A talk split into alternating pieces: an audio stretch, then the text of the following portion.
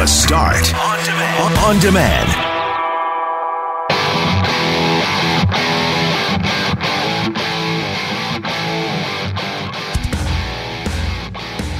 Well, that was a fun morning as Winnipeg is under a winter storm warning alongside much of southern Manitoba. We checked in with End Homelessness Winnipeg to discuss the declining number of people who are still using bus shelters as shelters, although even though that number is down, it is still a significant issue in the city of Winnipeg. We also head to Hamiota, where a family has turned its sheep barn into an indoor hockey rink. And circling back to winter, we had fun talking about the Win-Tree destinations you would like to visit. I'm Brett McGarry alongside Greg Mackling and Loren McNabb. We are Mackling, McGarry, and McNabb. And this is the Tuesday, January 18th podcast for the start.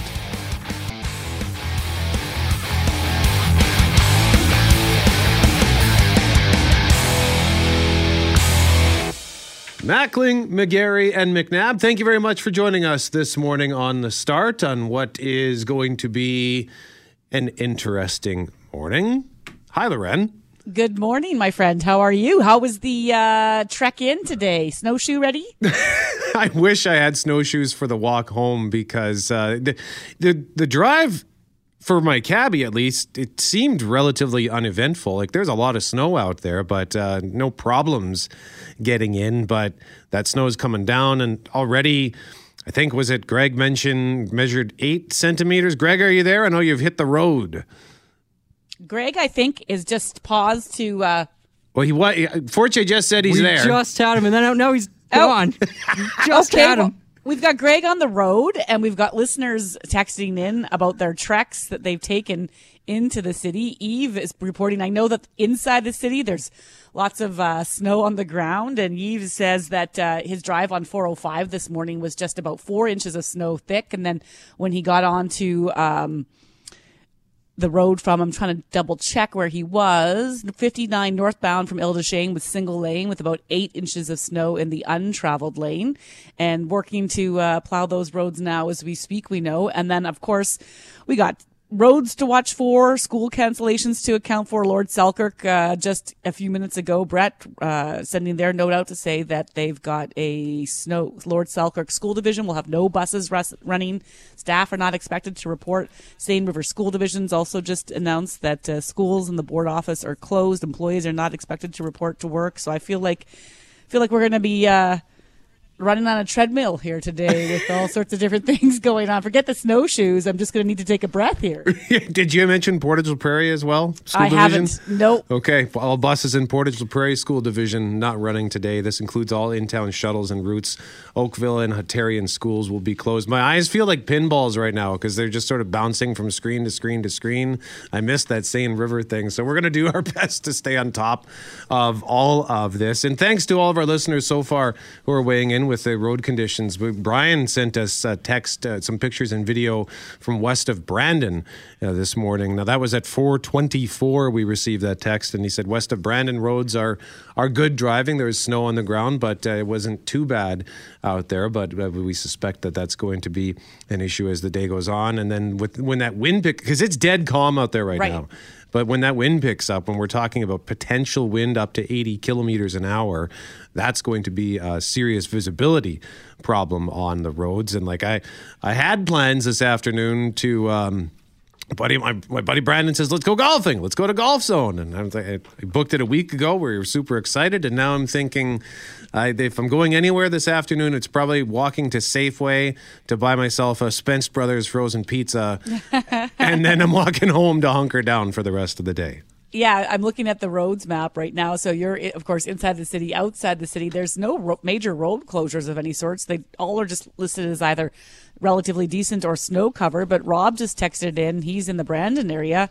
Um, he said north, number 10 north of Brandon. He just paid 157 bucks to pull him out of the ditch on the highway. So I'm glad to hear you're safe, Rob. But it's it's going to be that kind of day, and I think we do have Greg hoping to have an okay day as he works his way around Winnipeg to to be our basically our w- weather traffic reporter this morning. Greg. Good morning, friends. Hello. How are you? We're all right. How are you? Good, good. I'm doing all right. I, I'm still uh, uncertain as to how solid our connection is here, but I'm heading westbound on Portage Avenue. I'm just passing through the intersections at Sherbrooke and Maryland, and yeah, there's lots of snow and snow packed, and you certainly cannot discern between lanes on Portage Avenue right now. The only piece of equipment I've seen inside the city so far this morning a sanding truck on Chief Peguis Trail, and that was about 45 minutes ago. So, uh, looking for plows, looking for any sign of assistance out here. But so far, the traffic's moving a okay. It's a lot busier uh, at 6:10 in the morning than I remember it being ever. So, uh, yeah, people are out and about and getting from point A to point B. No, no vehicles in the in the any ditches or stuck in any curb lanes or plowed into any snowbanks. So so far so good out here, at least uh, from my point of view, guys. Can add that uh, we have uh, some more cancellations to pass along here. Toulon Daycare and Toulon Daycare School Age Program, both programs closed today. And uh, and my favorite, the DSFM. It's always my favorite because they never just say all schools closed. They provide a list of like a dozen schools that are all in French, and then I got to dust off my French and try not to sound like an idiot. So here we go. Gabrielle Roy. La Gimaudière, Pointe des Chênes, Réal Bérard, Saint-Joachim, Saint-Jean-Baptiste, École Aurel Lemoine, École Sainte-Agathe, École Noël, Noël Ritchot, and École Saint-Georges. Those clo- schools are closed today. So Bravo. I get stressed out. I always feel like one of my old French teachers is going to be listening to you, Loren, and say, You learn nothing. Did you learn nothing? Yeah. And the answer is, you know what? I haven't used it a ton. I'm not. I'm not talking about Gabrielle Roy as much as one would think. But listen, the uh, school being closed, like the kids were already asking yesterday. You think we'll have a snow day tomorrow? I'm like, you've been at school for one day out of the last month. Like I think, but but in some respects, I think you know this is this that excitement that it comes with a snow day might be badly needed right now. A little bit of magic, right? They can jump outside, they can play, they can get going. Maybe I will dust off my snowshoes and take him for a trek after work. So we are going to talk to Environment Canada in our next segment, Brett, to get some snowfall totals. Greg will, of course, be on the road throughout the morning, checking in on that. And at 6:45, we do want to talk a little bit about winter fun. Like Winnipeg's a great winter city, but we have another question for our listeners. Yeah, where would you like to go? Which winter destination would you like to visit? Because my first thought when I was outside was, oh boy, if I was into skiing, like downhill skiing, this snow feels like it would be perfect. And Greg, you're, you know, well, both of you, because Loren, didn't you? I think you you sent a picture once from having coffee on like the Swiss Alps or something. Yeah, and, And- my and I and I. I'm not a great skier, but I love to ski. And I, I don't know, like some people like different kinds of snow, but like the more snow, the better, right? For ski hills, for snowmobilers. There'll be Johnny, our friend in St. Agatha, who texts in. He'll be super pumped this morning, I'm sure, to Oh, know that there's more snow coming because he sent us a photo of his his new ride. I, I don't know what to call it. New cat, new. Isn't it Arctic cat? I'm not a big snowmobiler, and you can tell. It's a beautiful Hilarious. machine. Is that still a thing? I don't know.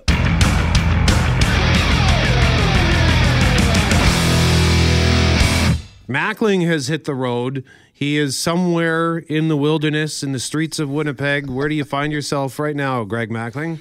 I am right by the IKEA on Route 90. I I read the weather at Polo Park, and then once uh, we finished our conversation with Environment Canada, I left Polo Park. So it took me about 15 minutes to get down Route 90. It's snow filled. It's slow going, but 15 minutes from Polo Park to IKEA is not too bad at all. That's not bad. Just got to watch for those uh, photo radars. yeah, uh, Corydon and Route 90. In case you didn't remember, Lorraine. I don't say that with any previous knowledge of why one needs to be aware of those. No, no, not at all. At 5:30 in the morning, flash of light. How many tickets were racked up by uh, unknown source? Uh, just one. Just one. This- Greg and I were on our way to the lottery house a couple years ago, and he's behind me. And I get this, and as soon as I went through it, you know, when it goes from 80 to 70 to 50, like in a real Yep. or hurry there, and I had no idea. And it's 5:30 in the morning, and I still thought I was in a 70, and I was not. Oh, my no. phone rang because Greg's following me, and he's like, "Hey, you saw the flash, hey?" And I'm like, "Yeah." Yeah. Unmistakable flash of photo radar. All right, so we got to tell you we have a handful of cancellations to pass along here. Uh, so, Loren, why don't you start us off with the school divisions that are affected? Okay, so all buses in the Portage La Prairie School Division are not running today, and this will include all in town shuttles and routes. It also includes Oakville and Hutterian schools, so they're closed. All schools closed in Lord Selkirk School Division. Staff are not expected to report the, to work. Seine River School Division closed. All schools in Hanover are closed to students and staff. Teachers are reassigned to work at home. Schools in Red River Valley School Division, staff working from home. No school there, and all schools in Lakeshore School Division are also closed. So snow day, Brett, also for many in DSFM. And I'm just, and I'm also just noticing. Sorry, uh, Interlake is closed as well uh, because we're getting sort of global news is being contacted. We're getting contacted at CJOB, and we're all sort of scrambling to try to put this into one spot online at uh, cjob.com and globalnews.ca/slash Winnipeg. So Interlake, I just spotted that. Uh, and as far as the DSFM, we have Gabrielle Roy. La Gimaudière, Pointe des Chênes, Réal Bérard, Saint-Joachim, Saint-Jean-Baptiste, École Aurel Lemoine, École Sainte-Agathe, École Noël Ritchot, and École Saint-Georges. So those are the schools closed in the DSFM. And then, Greg, we have a few daycares affected as well. Oh, yes, the daycares. Sorry, Brett. Here we go. Daycares are Toulon Daycare and Toulon Daycare School Age Program. Both programs closed today. Stonewall Children's Center is closed today. Dougal Daycare also closed along with Balmoral Child Care Center. Those are all closed. And we also have uh, just spotting this now. We had, this just came in Gillis Play and Learn Center in Tyndall and uh, Springfield Learning Centers in Anola closed for today. So deep breath. Okay, we'll stay on top of that as best as we can this morning on 680 CJOB. Um, it's days like this that make me happy that I can just walk home after this is done, Loren, because I don't feel like getting in a car anytime anytime soon. And this has been the one thing of working from home that I not having to make that commute because we know the highways are also snow packed and uh, some of them are still waiting for some plows to get through. So let us know if you're heading in when you can do so safely. Shoot us a text, pull over 780-6868 and let us know how the roads outside the city are looking as well. All right. So now we want to look at what's happening at uh, the University of W, uh, the University of Winnipeg. Sorry, I combined the U of W and the University of Winnipeg there. Um, Greg, do you have your script in front of you there? Can you see that? I sure can. Okay, so let's let her rip here then. With rising COVID hospitalizations, the push continues to get people vaccinated and boosted, with some workplaces requiring them for employment. And it's three University of Winnipeg collegiate instructors who are suing the province, the school, and several other people over the school's mandatory vaccine policy. Global's Abigail Turner explains it's a case some experts say could be precedent setting. Broad, unreasonable, and discriminatory. All claims made by three University of Winnipeg collegiate instructors about the school's vaccine requirements. But it may not be an easy case in court. The long and the short of what I'll say about their claim is I think they've got a tough road to hold. The three plaintiffs are listed as Renice Mlodzinski, Evan Maltman, and Kyle Duval, each teaching at the school between three and eight years. The U of W's mandatory vaccine policy began September 7th. The instructors were put on involuntary unpaid leave after failing to disclose their vaccine status. Labor lawyer Benjamin Hecht says their case and one similar that may arise in the future are not likely to succeed. They're asking that the university sort of relax their policy pending the hearing. Well, that's not going to happen because the hearing could take years. All three are seeking compensation for alleged damages, including severe and permanent psychological, physical, and emotional trauma, also for what they say is a violation of the Manitoba Human Rights Code. The health and safety of the community at large and the workplace has to take precedence over the needs of a group of anti vaccine people or any one individual employee. Despite the instructors claiming there is no scientific basis to support the vaccine policy, Hecht says workplaces must still follow the Health and Safety Act. Personal choice or preference is not a protected characteristic under the Human Rights Code, and it cannot be justifiably argued that a person was discriminated against because of a choice or preference to not be vaccinated. The province has been given 20 days to file a statement of defense. However, Hecht says that's only the first step of a process that could take years to work through the court system. Abigail Turner, Global News. So Abigail mentioned three people plaintiffs in this case. The lawyer representing the instructors declined to comment. The province says the matter is before the court, so it's also not going to make its statement right now. The University of Winnipeg said they are following public health directives, which are based on the best scientific evidence. They also said the lawsuit is misconceived and will be challenged accordingly. Mackling, what do you think? Well, I think this is probably going to get wrapped up and tied up in court much longer than uh, any restrictions or any vaccine mandates are in place for staff. So this is likely something that will be resolved uh, far down the line, and and hopefully, fingers crossed, uh, once the pandemic is either an endemic or uh, very much in the rearview mirror. So, uh, you know, good luck to you. Jeff Braun not joining us for this segment. He's a busy boy this morning with all of everything that's happening with the weather and the cancellations and the snow and the what have you. Greg's on the road, and we're going to have some fun with the snow conversation today for a chance to win $20 gift card for Santa Lucia Pizza. Because as I was standing outside in the snow, um, I thought, this looks like fun snow to play in, like whether whatever that is. It's if it's snowmobiling, if it's skiing, if it's snowboarding, whatever. And then that made me think, eh, you know, when we think about going away on vacation, we often look to the beach, to sunshine. But I would love to take a vacation that is set in a wintry setting. So that's what we want to ask you today. Which destination would you like to visit that is in a winter setting, or would you like to visit during winter? 204 780 6868. Tell us a story. Maybe you have been to uh, on a vacation that was set in the wintertime. Let us know. Like Greg Mackling, let's start with you.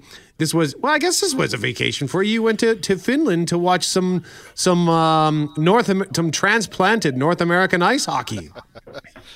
That's right. It was at the end of October, beginning of November. So celebrated Halloween in Helsinki, which was absolutely beautiful. They already had a little bit of snow, and I would love to explore Scandinavia further. Stockholm has always been on my list of places that I'd like to go, as well as Oslo. But my winter adventure dream vacation is to go to Switzerland to, I think you say it this way, Loren Davos in Switzerland for the Spengler Cup. Correct. Which takes place at just just after Christmas, and uh, the the village is kind of up at the top of a of a what would you call it a gondola ride, and you kind of go up there and you hunker down for a few days and have a good time and watch some hockey the arena there, I think, is the wood paneled arena too, which is super cool because I've had family that have gone, and apparently the players, it's really more of a fun tournament than it is a serious one. So they're all out and about, and you can cavort and hang out with different uh, NHL players and just have a good time. So that's a good one, Greg. David emailed us at, uh, he emailed me, Brett at CJOB.com. He says, in 1985, Switzerland.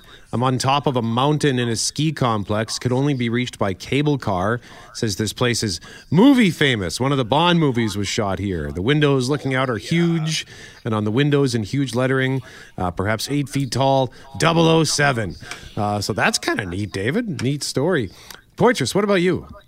Well, the, the one place I've always wanted to go uh, is Quebec City for the winter, uh, the Quebec Winter uh, Carnival. There, uh, what's that uh, scary looking ghost guy's name? Bonhomme or, or something like Bonhomme. that. Uh, Bonhomme. Yeah, yeah. But I, I've always wanted to go to Quebec City.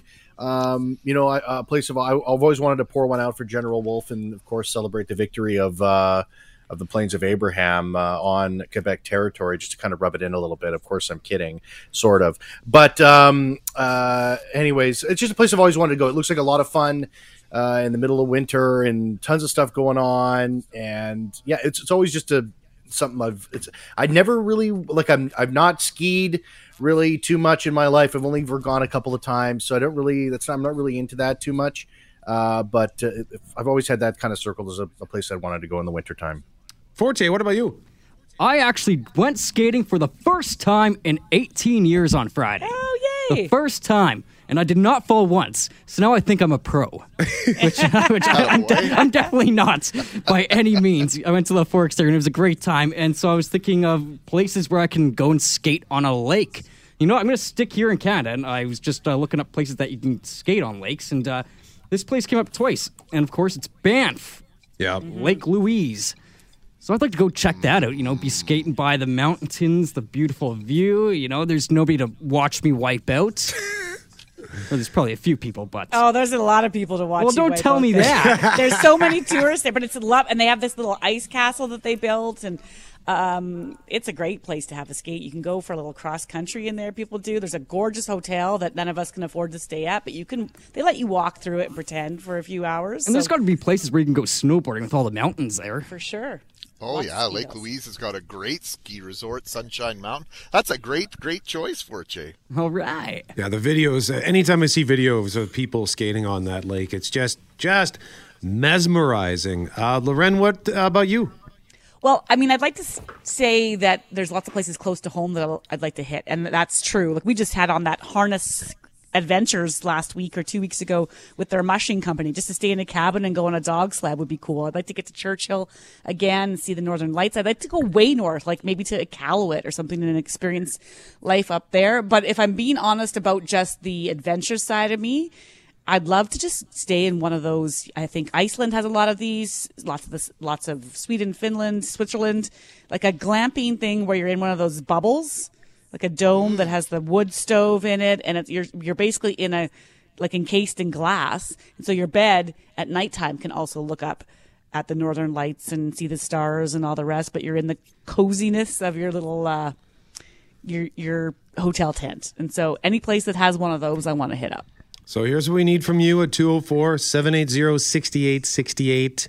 Which wintry destination would you like to hit? And is there a specific activity you would like to hit? I, I always, whenever I watch The Amazing Race, I love seeing all the exotic locations, but I always get extra excited for some reason whenever they visit a winter location, uh, whether it's in Europe or if they go head out to Western Canada. Mackling, wait, you mentioned Finland. What, what was? Did you have another one uh, that you wanted to visit or that you wanted to do?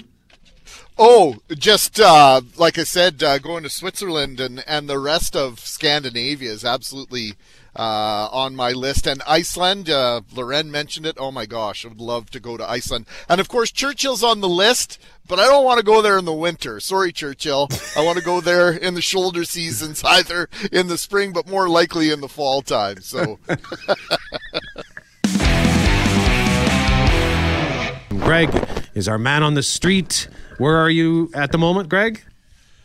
I am on North Main Street. I'm heading towards that situation Justine's been talking about it at Main and Chief Peguis Trail. I think I see officially my first piece of active uh, snow clearing equipment on the city streets. I've seen numerous plows on private property and what seem to be front end loaders moving from private lot to private lot on city streets, but not one truck plow. I've seen only a sanding truck, and that was a, almost two hours ago now on the streets so far, and that was on Chief Peguis Trail when I was doing uh, some early rounds. So I'm not exactly sure what the city's strategy is today. I've received an email from a former city councilor this morning who hasn't seen any equipment out either and is perplexed by that situation. So, uh, Michael Cantor, when he joins us at 8 o'clock, I'd be interested to know exactly what is the strategy today. All right. Once today's storm passes, another round of extremely cold weather is going to settle in. Yeah, we heard that from Environment Canada at 6:15 that the temperatures are going to plummet for at least a few days before another warm up and that's tough on a lot of people and we want you to imagine this morning, well, what if you don't have a place to sleep? We know Winnipeg does have beds in shelters, but over the past couple of years, there's been a trend on our streets with homeless turning to bus shelters instead of emergency shelters to lay their head. And we know the pandemic is playing a role here with COVID concerns perhaps keeping some of Winnipeg's most vulnerable from moving indoors. But Greg, 22 months later, we're wondering, is this problem better or worse? Well, if you scan social media, you might get an answer. Chris Clemens is manager of communications and community relations for End Homelessness Winnipeg. Good morning, Chris. Good morning. What are your outreach teams telling you about the number of people using bus shelters to sleep or even just stay warm? Are the numbers up or are they down? Uh, there's evidence that the numbers are down significantly compared to last year at the height of the COVID pandemic lockdowns. Um, and that's thanks to expanded outreach as well as additional uh, emergency beds and warming spaces that we have in Winnipeg this winter. But with ridership still down on Winnipeg Transit um, to about half of what it was pre COVID, the shelters still remain an inviting option for some folks. What are you hearing from people who are, are making that choice? Because we know for some it is a choice to, to, to sleep there rather than maybe go to some of those emergency shelters. Chris, what are they saying to you? People face barriers to accessing emergency shelters and warming spaces. Uh, these can be related to, right now, concerns about the transmission of, of Omicron. We know that people experiencing homelessness are far more likely to have severe outcomes if they um, if they do catch COVID. Uh, it can also just be related to past negative experiences in shelters, concerns about safety or theft. Um, concerns about crowdedness, noise, accessibility challenges, given the high rates of disability among those experiencing homelessness. So there's a whole range of factors that might uh, make a person consider that the, the bus shelter is their safest option in a given moment or day. Omicron has, of course, caused staff shortages all over the place in pretty much every industry. Um, are there any concerns as far as Omicron related staff shortages in shelters? Absolutely, this is an emerging concern. We're seeing shelters and safe spaces, you know, trying to um, backfill shifts uh, in the emergency shelter by pulling staff from other uh, services that they have. We're seeing already um, this year some drop in spaces, daytime drop in spaces, having to reduce or cut hours because of staff shortages. We've also seen just this week um, a couple of, of the mobile outreach teams that, that are out there a few days a week having to kind of pull back their, their outreach services because of staffing shortages. So, um, agencies are trying to work together to to try and address this through some kind of temporary solutions, but it could create a critical situation because the shelters are so busy. So if there's not enough staff to support the individuals staying there, um, it might create a, a dangerous situation for the staff or the people trying to access a warm place to sleep. Chris, I think uh, Winnipeggers are, are empathic and they understand that, that people experiencing homelessness have, have maybe fewer or less attractive options right now. But what do you say to those you know, who depend on transit, who would like to, you know, utilize those shelters for their intention. How, how do we balance that out? I guess might be the, the best question and, and the best, best thing to ask you to respond to because I, I don't think that people are, are lacking sympathy or empathy for those that are struggling with with finding shelter right now. However, there there, there is a, a line crossed here for a lot of folks. Absolutely. Uh, it makes an uncomfortable situation for folks, but uh, it's the wrong approach to focus that um, discomfort or that blame on the individual in the transit shelter who literally has nowhere else to go. These concerns and, and this comfort and anger really needs to be communicated with and, and focused on our uh, political representatives at all levels of government who, over the past few decades, have created through policy and disinvestment the housing crisis that we currently have in Winnipeg and across the province, where Manitoba has the lowest amount of housing per capita of any jurisdiction in the G7, according to a new report from Scotiabank. And most of that gap falls on the low income rentals end of our local housing continuum that creates the homelessness that we then see in our bus shelters and, and other places on our streets. We know that the province has got consultations underway on its 2022 budget right now. We also know the federal government has a critical role to play in housing and has a new uh, minister of housing. These are great opportunities for Winnipeggers and all Manitobans to um, take action and emphasize the importance of ending homelessness through uh, adequate housing supply. Chris, a good reminder for Winnipeggers. You know, I talked about the fact that some might be choosing to stay in the bus shelter rather than an emergency shelter, but at the end of the day, if given a better choice to, to move indoors and have their own space to live, everybody would make put up their hand and ask for that. Absolutely. Overwhelmingly, people are just seeking a uh, private, safe, warm place to stay, and, and in the absence of those options, you know, they're they're making difficult choices out there. Chris Clemens, manager of communications and community relations for End Homelessness Winnipeg. Thank you very much for joining us. We appreciate the time. Thank you.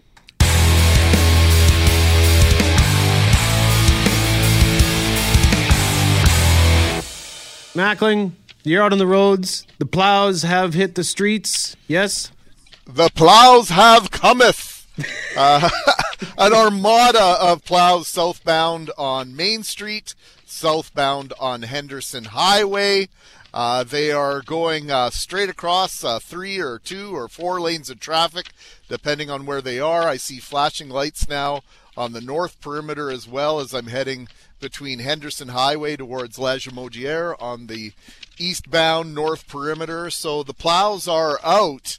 Uh, but, you know, I have to say, the traffic is moving slower in behind those snow plows than they were in dealing with the accumulated snow on the roads. So I guess we will get an update as to the strategy that was in place this morning as it pertains to uh, starting this plow operation. Loren, it appears right at 7 o'clock this morning.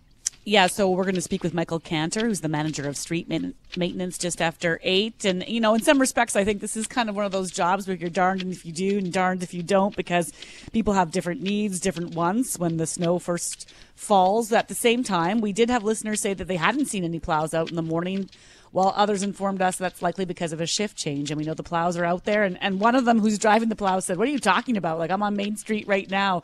Uh, that was the text that came in just before 7 o'clock. So we know you're busy. We know you're working to clear that snow. We'll get the latest from Michael Cantor just after 8. Also, we had a couple of uh, plow operators uh, from outside the perimeter weighing in as well. Dwayne uh, texted us uh, about a half hour ago saying, where was Dwayne? Out in uh, St. Anne, Manitoba.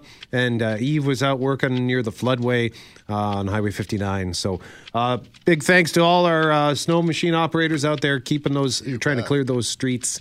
It's uh, not a job I would like to do or not a job I could competently do either. So um, there you go. So we'll, again, full cancellations list, cjob.com, update with the city after global news at 8 o'clock. But it's Tuesday, Forte. What does that mean? Means breakfast with the bombers. It's brought to you by the cooperators. Find an advisor at cooperators.ca, a better place for you. And this morning, we welcome back to breakfast with the bombers the longest serving member of the blue and gold. Yeah, drafted in 2012. He's absolutely a critical member of that Blue Bomber defensive line. He had a huge sack in the Grey Cup game in Hamilton. And of course, the 2021 Grey Cup was uh, a, a, second consecutive Grey Cup for our next guest. And uh, two weeks ago, Loren, he put his name on a brand new contract to stay in blue and gold. So as he prepares for his 10th season in Winnipeg, we say good morning to Jake Thomas. How's it going, Jake? I think you're from the East Coast, right? You're not bothered by any snow. Uh, we had a little storm last night, probably got 15 or 20 centimeters. But yeah, I'm in the East Coast. We don't get quite as cold as you guys, though. So when it comes to uh, getting up in the morning, you're you're ahead of us on your timing. I'm wondering about the timing of another Grey Cup win. Is it does it ever get old? Are you used to being a two-time championship winner? Like if the third one comes, it'll be no big deal. I think the goal now is the third one. I think anytime you win, it just kind of gets infectious. You just it's a it's a habit you just want to keep having. So, how are you spending the first part of the off season? Uh, right now, I so during the COVID year, I actually started real estate. So, uh, kind of right when January picked back up, I started getting back into that and just that training. Then I have an eight month old son, so it's pretty busy right now for myself. How are you enjoying fatherhood, Jake? It's good. It's good. Uh, I, I don't. I think it's one of those things you never know what it's going to be like or how you're going to be with it till you actually jump in and get thrown into the fire. But uh, it's pretty good. It makes uh, makes me realize football, real estate, uh, you know, whatever's going bad in your day. Once you get home, just flush it, and you know, it's pretty fun to be a dad. So is that another advantage of of the football life, so to speak? I mean, obviously it'll be tough I don't know if uh, your partner, your wife, and your and your son will come to Winnipeg during the season or not. How does that all go down? And and is this sort of bonus time? Where will the uh, off season be sort of like bonus t- time with your son? Uh, so this this upcoming season, we're doing a full family move. So last year, my wife was on maternity leave, so she was able to, you know, come out for a good portion of the season, her and the little guy. But this year, we're we're bringing out the whole family. So we got the my wife, my son, my dog, my two cats. So it'll be a full house there in Winnipeg this year. But uh, yeah, I think both. Um, here, uh, I don't usually start real estate till around nine in the morning, so I usually get a couple of morning play times with them. In Winnipeg, usually after practice, you get that kind of you get to put them to bed and do the bath. So both are rewarding to be able to spend some time with the guy. So you're in New Brunswick right now. Tell us about life there. You mentioned you don't get the same kind of cold as Winnipeg. Uh, what are some of the things that you just like love about your home province? Yeah, um, I think first, you know, I think uh, you guys have the plight friendly Manitoba, but I find the East Coast is also pretty friendly, uh, much more smaller. Um, I'm in the capital, Fredericton. It would only have 60, 70,000 people, so it's kind of one of those areas where kind of everyone knows everyone, which is has its pros and cons. But uh, just a really great place, a lot of friendly people, and uh, I wouldn't say not as many great restaurants as Winnipeg, but we we have pretty good cuisine down here as well. And we're talking about enjoying winter and wintry destinations in terms of, uh, you know, Winnipeg does a great job at embracing winter with our river trail and all the stuff that we do here. But uh, what's, what do, do you, do you have anything you like to do outside, as in go outside and play in New Brunswick? Uh, myself, uh, I'm not a skier or snowboarder. Maybe once sports football's done, I'll get into that. But right now, I'd probably get hurt. But uh, usually, we try to get out, do some skating, some snowshoeing, some things like that. But uh, we're not uh, we're not out there too too much. Especially right now, we're uh, I don't know what it's like in Manitoba. We're on a two week lockdown right now, so there's really not too much you can do. Well, it's good to hear your voice, Jake. Uh, congratulations on the new contract. How, how, are you going to? How are you dealing with it with this lockdown? And maybe you can be news reporter for us for a few seconds. Uh, what is the situation in New Brunswick that's that's uh, had the government and health officials decide to lock things down there? Yeah, so I think they had like a set number. If we hit it, they're going to go to zone three. So you know, businesses like gyms, salons, those things shut down. Um, I kind of went in panic mode on Friday and went to a, uh, a gym store. I bought a bunch of weights, so I set up a garage gym. Uh, but it's only supposed to be for two weeks. But school right now is online learning. It just seems like I think uh, that Omicron variant spreading pretty quick. Luckily, I haven't heard of too many people out here being too too sick. I think. Uh, you know, we'll have the ca- the occasional um, severe case every now and then, but uh, yeah, I think it's just like everyone in the world right now. No one really knows what's going on. Hopefully, hopefully it comes to an end here soon. Well, I think that's the best way to end this interview as well, because that's what we're all thinking and hoping for. Jake, thank you for the time. We appreciate it. All right, take care, guys. Jake Thomas joining us live on 680 CJOB as he prepares for his 10th season with the Winnipeg Blue Bombers.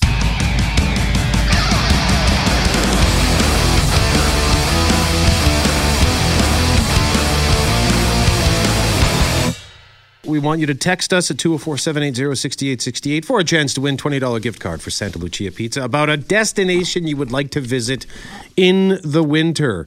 And uh, Loren, we're getting lots of great pictures and stuff uh, on our text line. Uh, what, what, have you got here for us? Yeah, there's some people who have been to really cool places that they're suggesting, and other people with dreams of places they'd like to go. So one of our listeners said, a couple years ago, my husband and I went to a little resort in St would be Hippolyte, Quebec in February, and it was fantastic. One of the best vacations I've ever had. There was hiking, dog sleds, and all the winter sports. And then, of course, indoors were fireplaces, pool board games. It was just a stunning setting and so relaxing. And so that's heading east.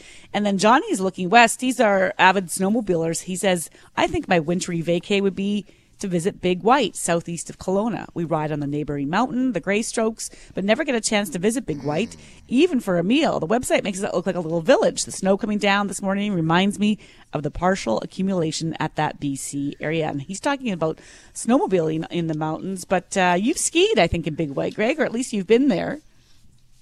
Oh, absolutely. I've skied at Big White several times. I worked up at Silver Star in Vernon for a ski season. I got 100 days of skiing in one year. And uh, now I think I'd be absolutely useless. I'd have to start on the bunny hill all over again. But I'd like to start and I'd like to try to, uh, to, to get back up on the, up on the real mountains, Brett.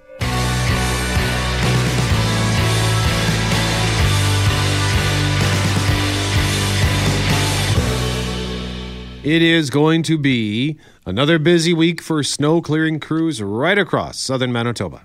Yeah, so up to 15 centimeters will have fallen by the time the system moves through, maybe a little bit more depending on where you are. And then, of course, there's also strong winds to contend with later today. And so we're checking in now with Michael Cantor, manager for street ma- maintenance for the city of Winnipeg. Good morning, Michael. Good morning. So on a day like today, we talked about the snow maybe still falling in some parts, but then the winds aren't going to pick up until later this afternoon. What's the strategy for clearing? Did you hold off putting those plows out there? No, we, we started clearing our regional streets, sidewalks, and pathway this morning. Uh, it's going to be a busy day, obviously, with the blowing snow and additional centimeters are going to come down until noon. So it's going to be a busy day. We really uh, ask residents to slow down and stay back from our equipment out there. So then after the first. Now. Michael, when you say uh, you started this, Go ahead, Greg. Go Sorry, ahead, Greg. just a heads up. Greg is on the road this morning, uh, so there's a bit of a delay on his end. But, but Greg, go ahead. yeah, Michael, uh, when you say you started this morning, we understand that that plow operation on the on the major thoroughfares began at seven o'clock. Is that accurate? And and if you want to set us straight, feel free to do that. And uh, a supplemental question to that is is why seven versus say five thirty or six a.m. Yeah, it is accurate. We waited for the snow to come down. Uh, it worked well operationally, and uh, with the accumulation coming down, so we chose that hour from various reasons. So we we did start at seven o'clock, and we'll continue uh, during the day, obviously, and we'll have to replow some areas. And in terms of the sidewalks, you know, after that first snowfall in November, we we did get a lot of complaints from people about sidewalks. So, uh, has the strategy changed for sidewalk clearing with this round of snow?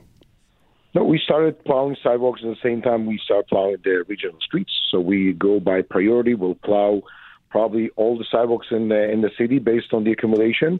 Uh, so we started at the same time.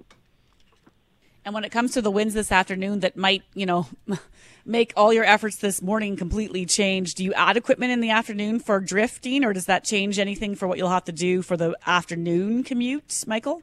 Well, we're working 24 7 and we'll continue to plow with all the uh, equipment we have uh, based on priority. We start with the priority ones, we'll move priority twos.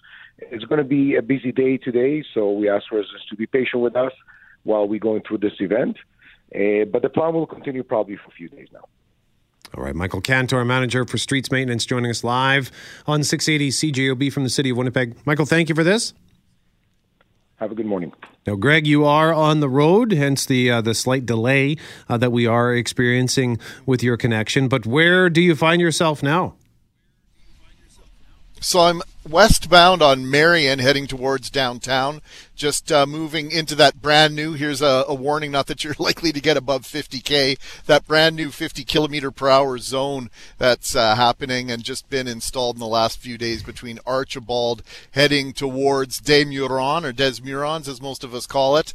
And so uh, southbound Lage was pretty slow but manageable. And uh, you know, patience is the word of the day.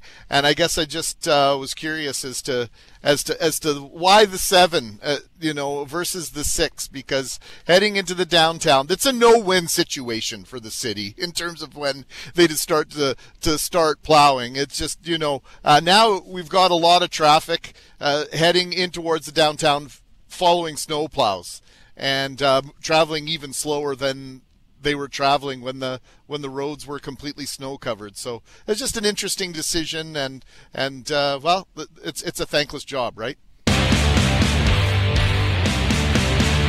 More than one quarter of the city's entire budget is spent on Winnipeg police services. Yeah, so right now, $320 million, or 26.8% of the city's total budget, goes towards policing. And we know the bulk of that is salaries. Now, there's a new conversation about how we continue to fund police to keep up with rising costs. The city is going to the taxpayer, asking them to help them to, to decide the best funding model. So there's a survey that went out earlier this month that includes a breakdown of what they consider to be the five different choices to fund police. And then later today, Greg, there's a virtual town hall. Yeah, of course, we've heard that terminology, defund the police. What does that mean in the context of the Winnipeg Police Service? Marcus Chambers is the councillor for St. Norbert Seine River. He's also with the Winnipeg Police Board. Good morning, Councillor Chambers. Good morning. Uh, comment, uh, comment ça va aujourd'hui? Practicing my French today, too. not bad, not bad. Hope everybody's So, doing Councillor well Chamber- with all of, Hope everybody's doing well with all of the snow and the blowing snow that we received, and just hope Winnipeggers take it slow and are safe today on our Winnipeg roads. Well, I haven't seen any crashes this morning. It doesn't mean there haven't been any, uh, councillor, but uh, for the most part, uh, I think it, it's been nothing but slow going, uh, regardless. So, uh, with regard to the police situation, we know the budget. Loren outlined it perfectly: twenty-six point eight percent of the city's total budget, three hundred twenty million dollars. It's a massive amount of money. What's on the table here, and, and really, what is this conversation all about? Well, and thank you for for inviting me on the show to talk about the uh, town halls that have been organized to have uh, city of Winnipeg uh, city of Winnipeg residents weigh in on a funding formula to predict what the funding should be for the Winnipeg Police Services going forward. Uh, we've seen a massive rise of our police budget uh, in the early 2000s, and we're looking to control that, uh, but make it uh, done in a less political way. So having the uh, taxpayers weigh in on what the option should be uh, in looking at our police budget is is going to help shape and direct uh, how we consider thoughtfully consider our police budgets going forward. So the options on the table right now are basically you could ma- maintain the status quo, which would be that you have the budget working group, which looks at the budget, the eight councillors and the mayor weigh in and they allocate the funds. There's another model that looks at just adjusting it to the rate of inflation. There's also, uh, you know, t- talks about ways to brainstorm to cover any inflationary increases. There's different models on the table. What's not on the table, Marcus, is an idea about defunding or taking some money away from the police and maybe putting it towards mental health services or other. Why isn't less dollars one of the options? Well, the, you know, one of the options does uh, consider that there could be a potential reduction to the increase, um, but we have to look at this as it's not a one-time uh, process here. This is something that is going to happen every year in terms of the police budget. So. If the option that Winnipeggers present is to continually cut the budget, it's going to impact services because the only way to uh, to reduce the budget is through complement reduction. It was mentioned that the majority of the costs around the police budget are salaries and benefits. So the only way to reduce the budget is to reduce the number of officers that our service has. This will have an impact on on on service times or uh, you know, when when an officer is called, uh, what is the length of time that they're going to respond? So, what we've heard from Winnipeggers is that community safety is one of their priorities, and so we need to do this in a thoughtful way. If Winnipeggers do want a reduction, let them weigh in. Let them, you know, figure. Uh, provide recommendations on how we can do that in a sustainable way as to not impact on the services that Winnipeggers depend upon. What's happening this afternoon? So we have five uh, vir- town hall virtual sessions, and we don't want people on the streets driving to City Hall or anything like that. So uh, people can uh, log in and register and provide feedback to the options that are presented, as well as convey any other recommendation that they may have along. You know the creation of the funding formula for the Winnipeg Police Service. It should be noted that there is no other city in North America other than Edmonton that has a quasi funding formula in place. And even Edmonton is looking at their funding formula this year to see if it is providing that effective and adequate services for their citizens. How do we how do we uh, sign up and uh, get involved in these seminars and these sessions, uh, Councillor Chambers? Well, you can, uh, uh, residents can go on the City of Winnipeg website or the Winnipeg Police Service website or the uh, Winnipeg Police Board website, and there are links there where uh, you can register. It's done through the avenue of all of the uh, community committees.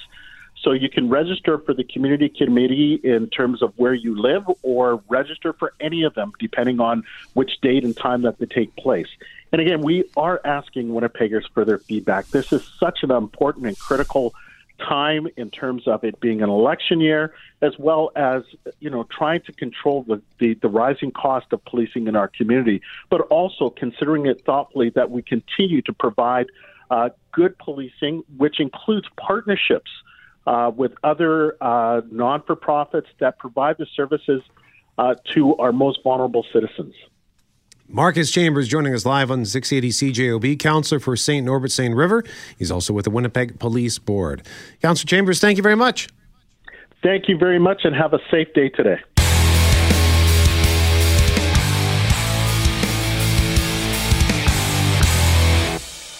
Just after seven o'clock, we checked in with End Homelessness Winnipeg uh, to see what's you know what's happening with those who use the bus shelters for actual shelter. And uh, Loren, we got lots of feedback at 204 780 6868.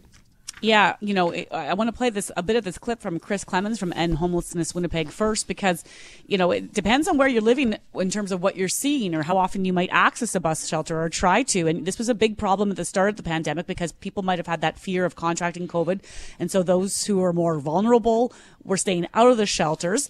Plus, combine that with the fact that, you know, people aren't using the bus as much, the shelters were kind of the space that could be used. And this is what Chris Clemens had to say about the fact that they feel they're seeing fewer people using those shelters from the homeless community. There's evidence that the numbers are down significantly compared to last year at the height of the COVID pandemic lockdowns. Um, and that's thanks to expanded outreach as well as additional uh, emergency beds and warming spaces that we have in Winnipeg this winter. But with ridership still down on Winnipeg Transit um, to about half of what it was pre COVID, the shelters still remain an inviting option for some folks. And a concerning option. We had some listeners text in to say that bus shelters downtown, they've noticed they've been vandalized, with one listener saying there's partying and drugs in there. So taxpayers might be paying the bill to clean and repair and rebuild these shelters, which then no bus rider might use during a storm like today. And another listener, Greg, texted about one at Portage and Burnell saying that they see people going in, you know, maybe taking needles and leaving it uh, a mountain of what they call dirty needles in that shelter often. And you had asked the question about the balance, right? Like, where's the balance? I think people understand there's an issue here. But if you're someone who wants to use these shelters as a bus rider, the experience changes for them as well, Greg. Greg? Did we lose Greg? We just lost Greg. I could, could hear him fumbling around in there, and then we go to him, and he, and he and he gets cut off. Well, I think this is part of the problem, though. Like in, in terms of Greg had asked this good question, which is why I was trying to bring him in. He's out on the road, of course. Brett talking about the roads, but transit users will have different experiences today in the storm, and the fact that the homeless community is sometimes using these shelters changes the experience for transit transit riders. And so there is a balance to be struck there. I know the city's working on it. They're looking for strategies, but let us know what you're seeing out there. 780-6868.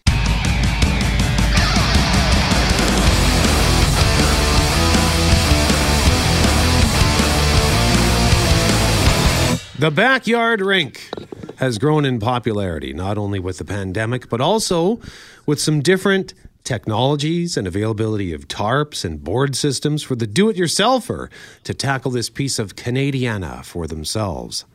So now an ODR in the backyard is awesome, no doubt.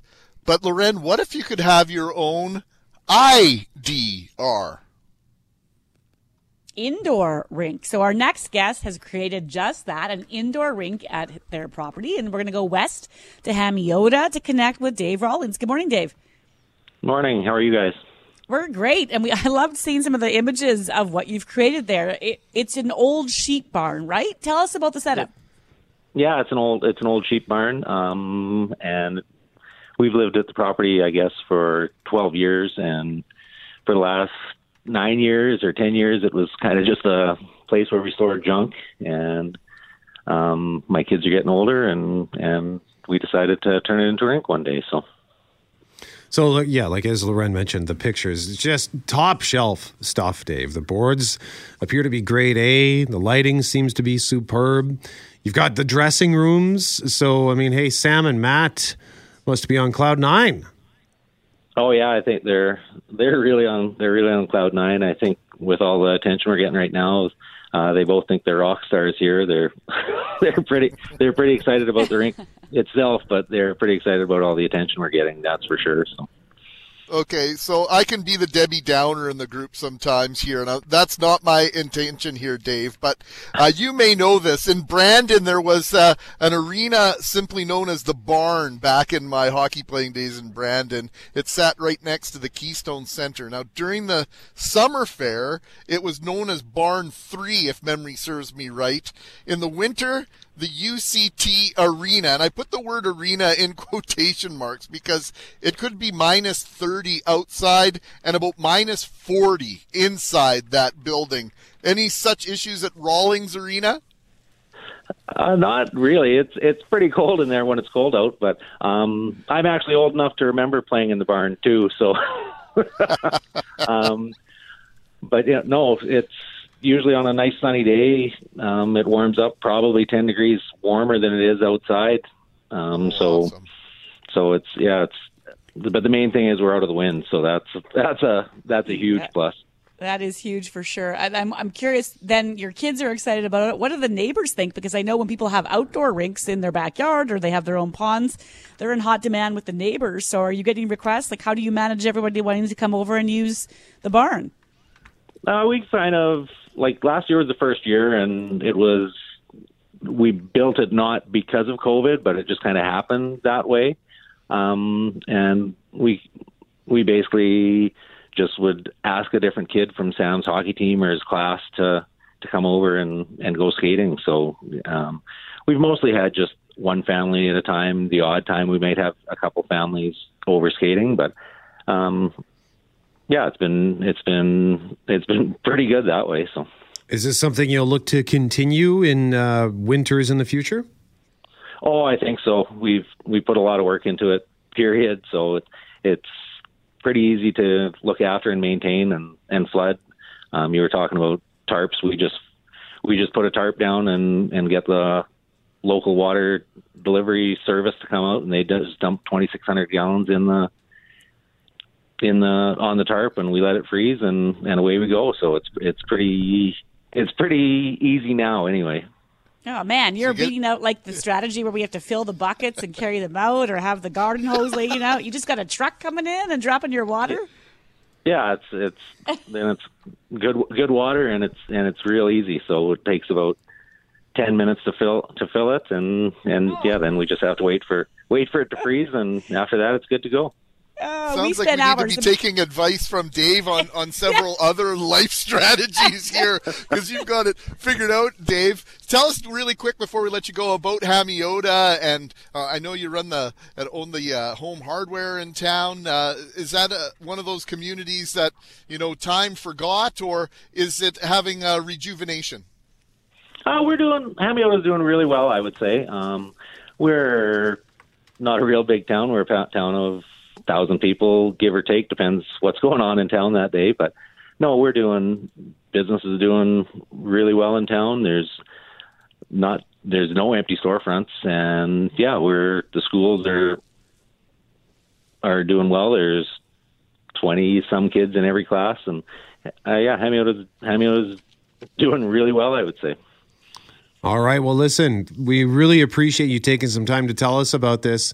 Uh, this is just fantastic, Dave. So, and uh, well done. Like it's just it's it's amazing. So great work. Well, thank you very much. I appreciate it, and it's kind of neat to get all the all the attention from it. Dave Rawlings joining us live from Hamiota with the IDR, the indoor rink inside uh, Sheep Barn. Where would you like to go to enjoy winter outside of Manitoba? $20 gift card. Santa Lucia Pizza up for grabs. Loren, what's Rudy got? Rudy says, would love to visit Banff this time of year and get in the hot springs, sit in the warm spring water while there is snow and mountain views around me. Rudy, I've done the Banff hot springs and they're pretty special. Even better is Radium if you can get there. So check that out if you head west. Mackling, you ever done hot springs? Yeah, I haven't done Radium, but I've done the ones out near uh, Nelson, BC, and the Banff Hot Springs is great in the summer or the wintertime. That's one of the things I miss about living in Calgary is 50 minutes to Banff and in the world's largest hot tub. This next runner up says, believe it or not, Antarctica. Although I suppose technically I went there in the summer. So this person's been to Antarctica, uh, but they say, but their summer is sort of still like winter. I'm a sunshine and plus 24 or more sort of girl, but it was one of the most amazing experiences I've ever had. So that's good for you, Antarctica. That's brave. Uh, but Loren Elaine is our winner. Elaine said, I spent almost three weeks in the Arctic Circle traveling to remote communities, engaging youth to explore entrepreneurship, and working with economic development experts to design business programs that engage young people. Absolutely amazing experience. The people are brilliant and beautiful. The culture is woven into everything, and the untouched, pristine landscape is breathtaking. Funny thing, I left Winnipeg. It was minus stupid and blizzard conditions. When I arrived in Yellowknife, it was plus 18 and sunny. I've never made it up to Yellowknife. Uh, I have been to Churchill, I've been to Whitehorse, but I haven't been, um, you know, into the Arctic Circle area. You're furthest north, Greg? Uh, for me, furthest north is the Pas, but my stepdad used to work up uh, above the Arctic Circle on the Dew Line. He's from the Caribbean, and he loved it up north. The beauty and the and the people and the wildlife, absolutely incredible up there. Congratulations, Elaine. You are our winner. Thanks to one of our listeners who advised us there's a giant water main break, St. Matthews. Uh, and Wall, as well as Erin, and a couple of more blocks, six to eight inches of water. And uh, they have sent, I see they've sent some pictures now um, to 204 780 6868. So thank you very much for that. So, the, yeah, that looks like a mess. It looks like there is a police vehicle in the intersection at St. Matthews and Erin, uh, Loren. So that um, that's not fun. No, it's not fun. And with these temperatures, we all know what can happen quite quickly. It's, we're lucky it's not colder right now. I don't know if you recall. I want to say this is about eight years ago, New Year's Eve, New Year's Day. I was working for TV and there was a massive water main break that spilled into a parking lot of an apartment building. Um, And I'm in the northwest corner of Winnipeg. I'm trying to remember the street, and cars just physically were like iced in, like. Had to bring in Yes. special equipment. We had to steam. They were steaming out underneath the car with hot water to try to tow them out. It was just the. It was a gong show, and I remember it filing that story actually for Global National. And I get texts from different people across the country, like, you know, it's cold when the car literally freezes in its tracks. That was happening on the streets and in the parking lot. So hopefully that's not the situation with this, with this water main break here. But they can be pretty dicey, and they it takes only a matter of minutes when it's really cold. That year, it was that I think it was the 2014 year, Brett, where Yeah. we, where pipes were frozen right across Kingdom Come, like it was insane.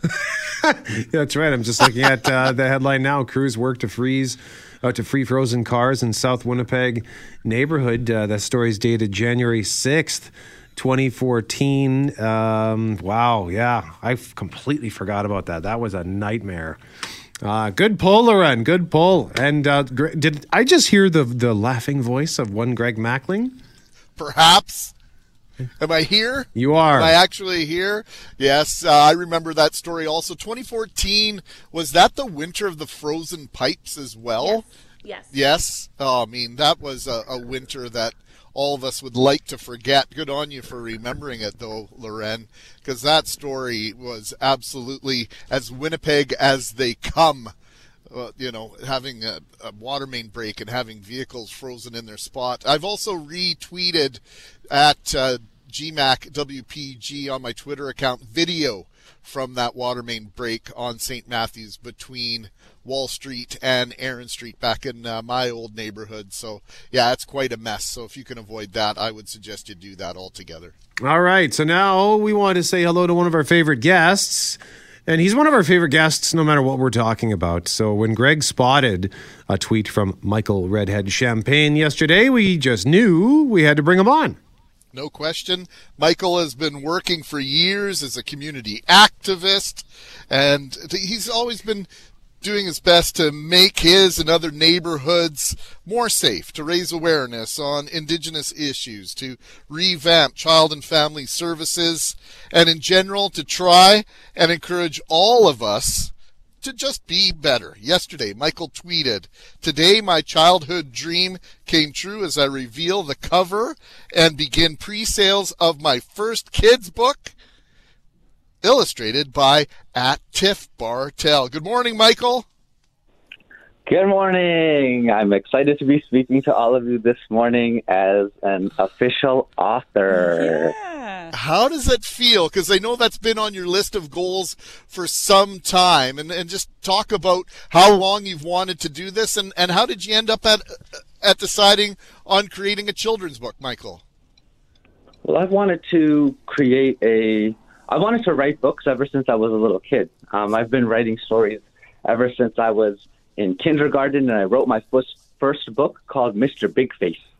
And going on from there, um, I really fell in love with the idea of storytelling. And so, in my life, um, growing up in the north end of Winnipeg here, I just see so many uh, gifted and talented people all the time. And I've learned in my activism and in my, you know, my volunteerism and just in my, my life that there are so many talented people in the north end of Winnipeg and in the inner city. And I feel like sometimes the world doesn't see how talented and gifted they are. And so this book is essentially me trying to say to the world that we need everyone. And there are so many gifts around us that are untapped that we can use to try to solve the problems that we're facing. And um, yeah, I don't know. I just think a lot of the time, and I think a lot of our listeners are going to be able to relate to this. You guys probably can too.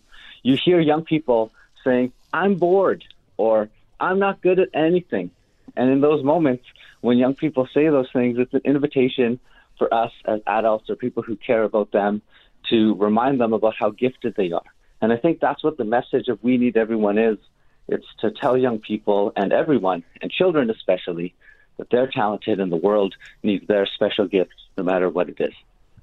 You said uh, when Greg asked about how this happened that you've always wanted to write a book, Michael. A lot of people might say that things like that. You know, I've always wanted to do this, but there's one thing of wishing it and another of putting it into action. So, how many months or years or weeks or did you did this come out in a matter of days? Like, talk us about the process of putting pen to paper and then actually physically getting a copy of your own book in your hands.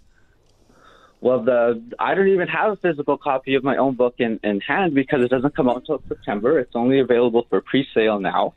Um, so the actual book itself comes out in September.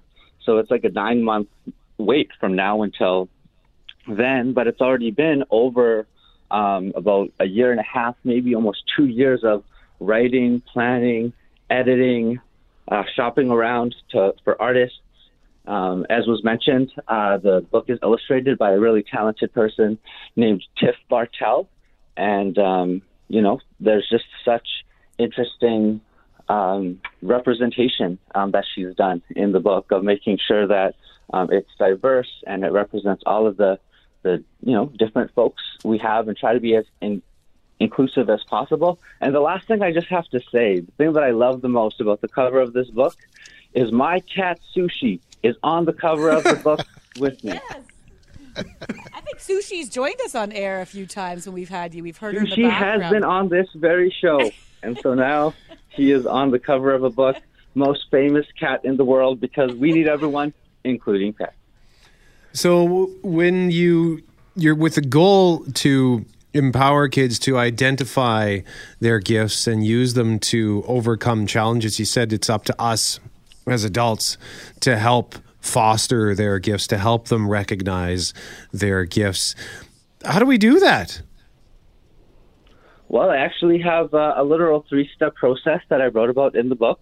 Um, and I guess I can just tell you what the what it is because it's just something that I think is so important that I can't possibly keep it a secret. The idea here with the gifts is uh, you got to list three things that you like doing. All right, you guys can do it in the studio here too. All right, you write down three things that you like doing. What you do next is you pick one of those gifts that you are good at. All right, so you take the one that you're good at, and when you're bored, when you're not feeling great about yourself, what you do is you practice that gift and you practice that gift. And when you're done practicing that gift, you start sharing that gift. And so, in a nutshell, the book talks about all of the different gifts and, and, and, encourages young people to take these steps. If you don't know what your gift is, or the people you love and care about don't know what their gift is, we help people find their gift. It's a wonderful strategy, Michael. And that last one, the sharing part, you know, in my own life, I've found such incredible joy connected with people I never imagined that I would connect with, including you over the years just by sharing certain stories or certain sharing certain aspects of my life that connect me to certain people. So why is that sharing so critical in terms of gaining the confidence to continue to do something or, or to pursue something to maybe to the next level? So in in the inner city and in many other places that are isolated um, or remote, like I come from Shamattawa First Nation, that's my home. Um, that's where my family all comes from, except I was born and raised here in the North End, right? So like I have a connection to these two different places, but the commonality in both of those places um, is you know there's there's poverty and there's uh, challenges in those places, and amongst the youth in both communities, there's a high rate of suicide. And I'm just going to be real about it.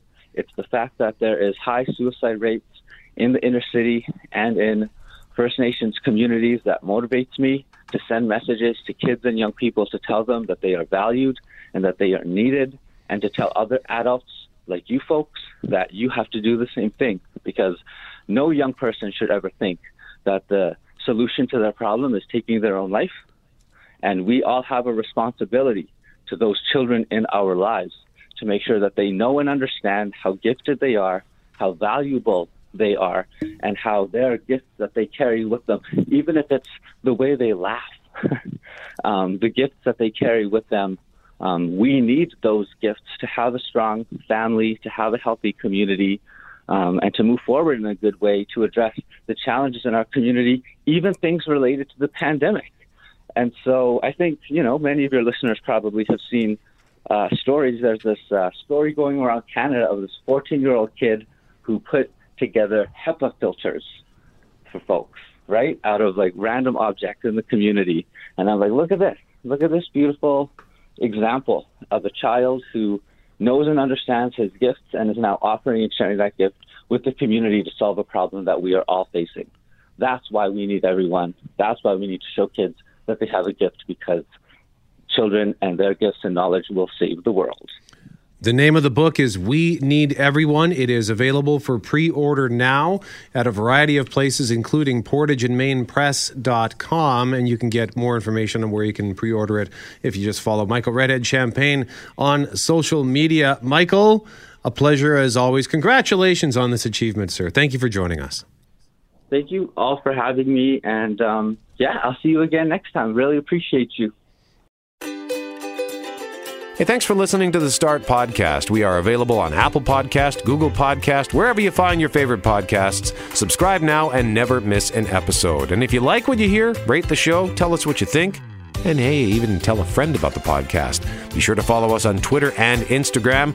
Greg is at GMACKWPG, that's G M A C K WPG. I am at Brett McGarry, B R E T T M E G A R R Y. And Loren on Twitter is at McNab on Global and on Instagram at McNab on CJOB. Talk soon.